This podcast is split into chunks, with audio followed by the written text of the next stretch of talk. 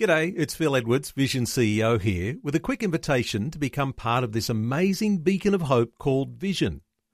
Together we can put our love into action to help people of all kinds build or rebuild their lives on the truth of God.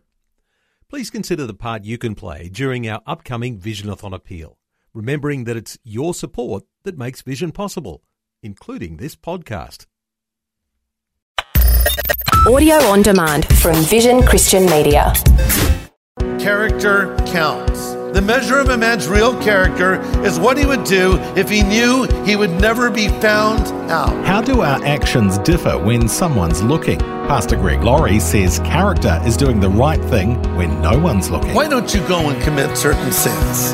Is it because you're afraid of the repercussions? Okay, that's a deterrent. I have a better one. Because you love the Lord and you would not want to do anything that would bring shame to his name. This is the day when the lost are found. This is the day for a new beginning. Amazing grace, how sweet the sound. Again, you hear all the angels are singing.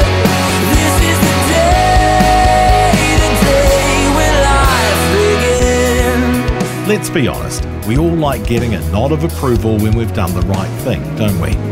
And then, when we've messed up, we hope everyone was looking the other way. But today on A New Beginning, Pastor Greg Laurie points out people of integrity do good even without getting credit and avoid the bad even when they wouldn't be blamed.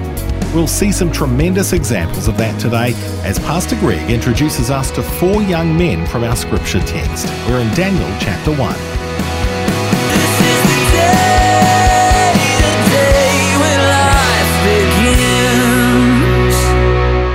You know, it's been said Christians are a lot like tea bags. You don't know what they're made of until you put them in hot water. Are you in the hot water of trial right now? Or are you in the hot water of temptation? Well, first of all, I want to say don't freak out because you're not alone. It's actually a confirmation that you as a Christian are on the right track. 1 Peter 4:12 Dear friends, don't be surprised at the fiery trials you're going through as if something strange were happening to you. Be happy if you're insulted for being a Christian, for then the glorious Spirit of God will come upon you. Listen, it's strange if you're not going through a trial. It's strange if you're not being tempted. If you are going through trials, if you are being tempted, is effectively the norm of the Christian life. And by the way, it's not a sin to be tempted. I think we forget that sometimes. Because temptation comes at the worst times, doesn't it? Have you ever had a bad thought come to you in church? And you're thinking, how could I be tempted in church? Well, the devil's going to hit you whenever he wants to effectively hit you. But the sin of temptation is not in the bait, it's in the bite. If you see it for what it is and you reject it and you resist it, no harm, no foul. Temptation came knocking, you said no, done deal. But if you bring it inside of your mind, that's where the problems begin.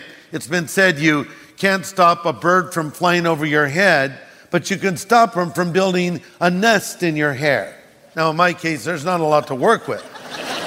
That bird would have to bring his own materials. But you get the idea of what that saying means. He, the temptation flies over. It's when you bring it inside. And to the point, even Jesus Christ himself was tempted in the wilderness. So anyone can be, and if you're a follower of Christ, you will be tempted. Now, let me add something else to that. If you would say to me, I can't remember the last time I was tempted, then you are either dead or worthless. I think honestly, some people are right where the devil wants them. He's marginalized them, he's neutralized them. He would say, Why waste time on them? I'm going after that man of God that's starting to read his Bible every day and take his faith seriously. I'm going after that godly woman that's actually engaging people with the message of the gospel. Those people are trouble, and I've got to stop them. So he's going to come with his temptations to those people. Well, it's a hot water of temptation. Now, here before us is a story of three young men that were in a real fiery trial. I'm talking about Shadrach, Meshach, and Abednego. It's a story of how they stood up for what was right, even at the risk of losing their own lives because they were prepared ahead of time. Know this hardship, calamity, and tragedy, the loss of a loved one, is going to come your way one day. And trials and temptations and testings will come too. So take steps now to be prepared then. Listen, there's going to come a time when your faith is going to be tested, when people are going to challenge what you believe, when temptations are going to come in your direction, trying to pull you in the wrong way. And so the question you might ask is Will I be able to stand when that day of testing comes? Will I be able to resist when that time of temptation comes? My answer may surprise you. That's entirely up to you. Say, no, it's up to God. No, actually, it's up to you. Oh, God will give you the strength to resist the temptation. God will give you the power to get through the trial, but He won't do it for you. You see, there's some things only God can do, and there's some things only I can do. Only God can forgive sin. Only I can repent of my sin. God won't repent for me. I have to do that. And in the same way, only God can get you through your hardship, but only you can take hold of His promises and believe Him. So if you want to know if you're going to make it in that day of testing, you need to start thinking about it right now. The stand you make today will determine what kind of stand you will make tomorrow. The end of your life is determined by the beginning of it. The evening is determined by the morning. It's not unlike building a house. The most important time when you build a house is not when you hang pictures on the wall, or when you lay your carpet down, or when you landscape it. Those are the fun parts. The most important time when you build a house is in the wiring, the electrical, and the plumbing, and having your foundation done properly. Because if you mess that up, everything else doesn't matter. The same is true of life. The most important time is in the beginning when you're laying the foundation. And if you don't get that right, everything else is of no consequence. Because when it's all said and done, character counts. In fact, it's the most important thing in a person's life, not just what you think you are or what other people think you are, but what you really are. It comes down to this when you're all alone, when no one is looking, when there's no one to impress, that's who you are. The measure of a man's real character is what he would do if he knew he would never be found out. Why don't you go and commit certain sins? Is it because you're afraid of the repercussions? Why don't you go rob that bank? Think of all the money you would have. Well, you don't do it because, well, I would be caught, I would be arrested. Or, or, or do you say, well, I wouldn't do that because that's a sin and that's a wrong thing to do? Why don't you go and have that affair? Well, my wife would literally kill me if I did. That's why. Okay, that's a deterrent. I have a better one. Because you love the Lord and you would not want to do anything that would bring shame to his name. And you would not want to disgrace your family and hurt your fellow Christian friends and so forth. But the idea is, why don't you do those things? If you have real character, that's where it all starts, you see? The real measure of a man's character is what he would do if he knew he would never be found out. What if you knew you could get away with it? Would you do it then? That's a lack of character. Listen, the stand you make today will determine what kind of stand you will make tomorrow. You decide what principles you're going to live by. You're going to decide what road you're going to take. I'm so glad you've tuned in today for A New Beginning with Pastor Greg Laurie, Senior Pastor of Harvest Christian Fellowship in Riverside, California. Today, we're considering the importance of integrity as we highlight the examples of some remarkable men of God in the Old Testament. Here's Pastor Greg again. Here are Daniel, Shadrach, Meshach, and Abednego living in Babylon. Now, how did four good Jewish boys end up in a place like that? Well, God had warned Israel to stop turning to idols and false gods, but Israel did it again and again. And the Lord said, If you don't turn from these false gods, I'm going to send you into captivity for 70 years. but they continued to worship the false gods. Then the Lord got specific and he said through Jeremiah in chapter 25, verse 8, Thus says the Lord God, because you have not listened to me, I'm going to gather together all the armies of the north under King Nebuchadnezzar of Babylon, whom I have appointed as my deputy.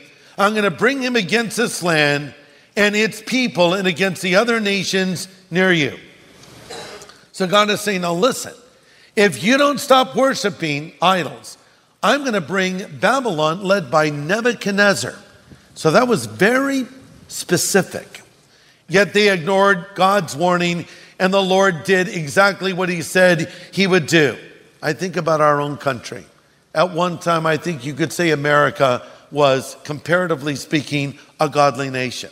I think you could say at one time in America, we reveled in those Judeo Christian values that gave us the liberty we all enjoy so freely. But today in the United States, things are different.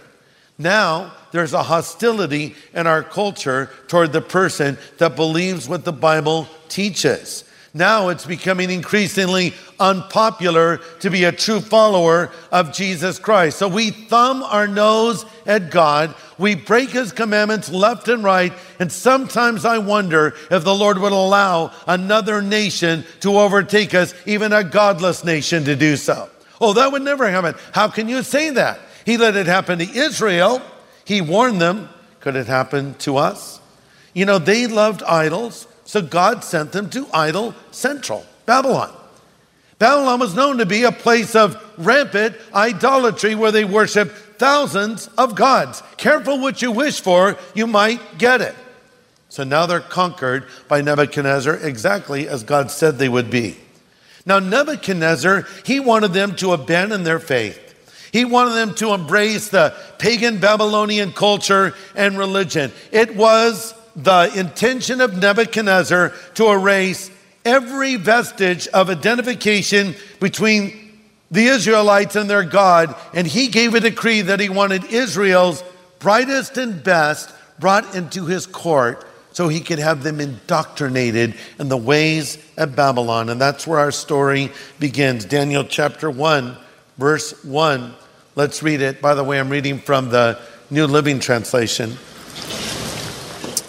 During the third year of King Jehoiakim's reign in Judah, King Nebuchadnezzar of Babylon came to Jerusalem and besieged it with his armies. The Lord gave him victory over King Jehoiakim of Judah. Interesting, it says the Lord gave him victory. When Nebuchadnezzar returned to Babylon, he took with him some of the sacred objects from the temple of God and placed them in the treasure house of his God in the land of Babylon. Then the king ordered Ashpenaz, who was in charge of the palace officials, to bring in some of the young men of Judah's royal family and other noble families who had been brought to Babylon as captives. So here clearly the king is looking for young Israeli men to corrupt. Verse 4 Select only strong, healthy, and good looking young men, he said. Make sure they're well versed in every branch of learning and they're gifted with knowledge and good sense and have the poise needed to serve in the royal palace. Teach these young men the language and the literature of the Babylonians. Verse 5 The king assigned them a daily ration of the best food and wine from his own kitchens. Now, they were to be trained for a three year period, and some of them would become advisors in his royal court. Their names are given, verse 6 Daniel, Hananiah, Mishael, and Azariah. Those were their names given to them as good Jewish boys. But the chief official renamed them with Babylonian names. Hananiah was called Shadrach, Mishael was called Meshach, Azariah was called Abednego. But Daniel made up his mind not to defile himself by eating the food and wine given to him by the king. He asked the chief official for permission to eat other things instead. So we'll stop there. So it is believed by many commentators that these four young men were somewhere between 14 and 19 years old. They were teenagers. Clearly, they were raised in believing homes by godly parents. Uh, Nebuchadnezzar wanted to change that, so he changed their names, but he could not change their hearts. But their world as they knew it literally changed overnight. They went from a simple God fearing culture to a decadent one. These young men, torn away from mother and father, were placed in this alien culture of paganism and unparalleled luxury.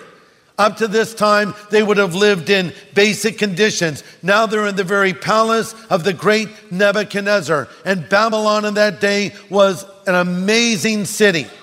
They were surrounded by jaw dropping opulence, but there was no reverence for the Lord God in this place.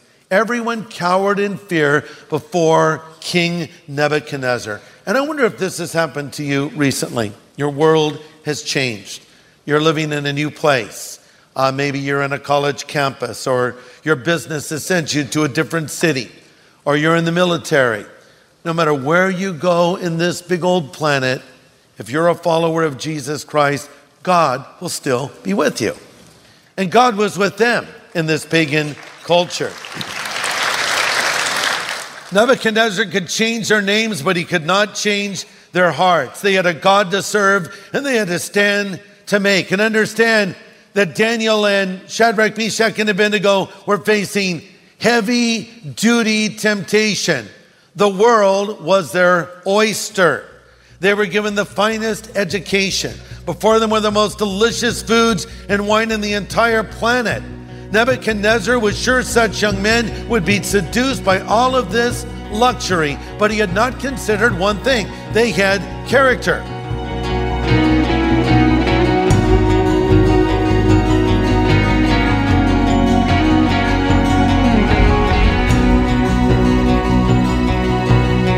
Pastor Greg Laurie is just getting started in this study called Staying Cool When Things Get Hot, and there's much more to come here on A New Beginning.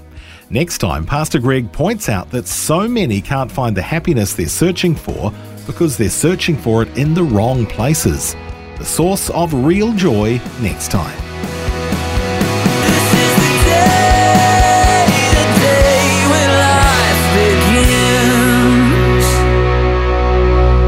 Today's message from Pastor Greg Laurie was called Staying Cool When Things Get Hot.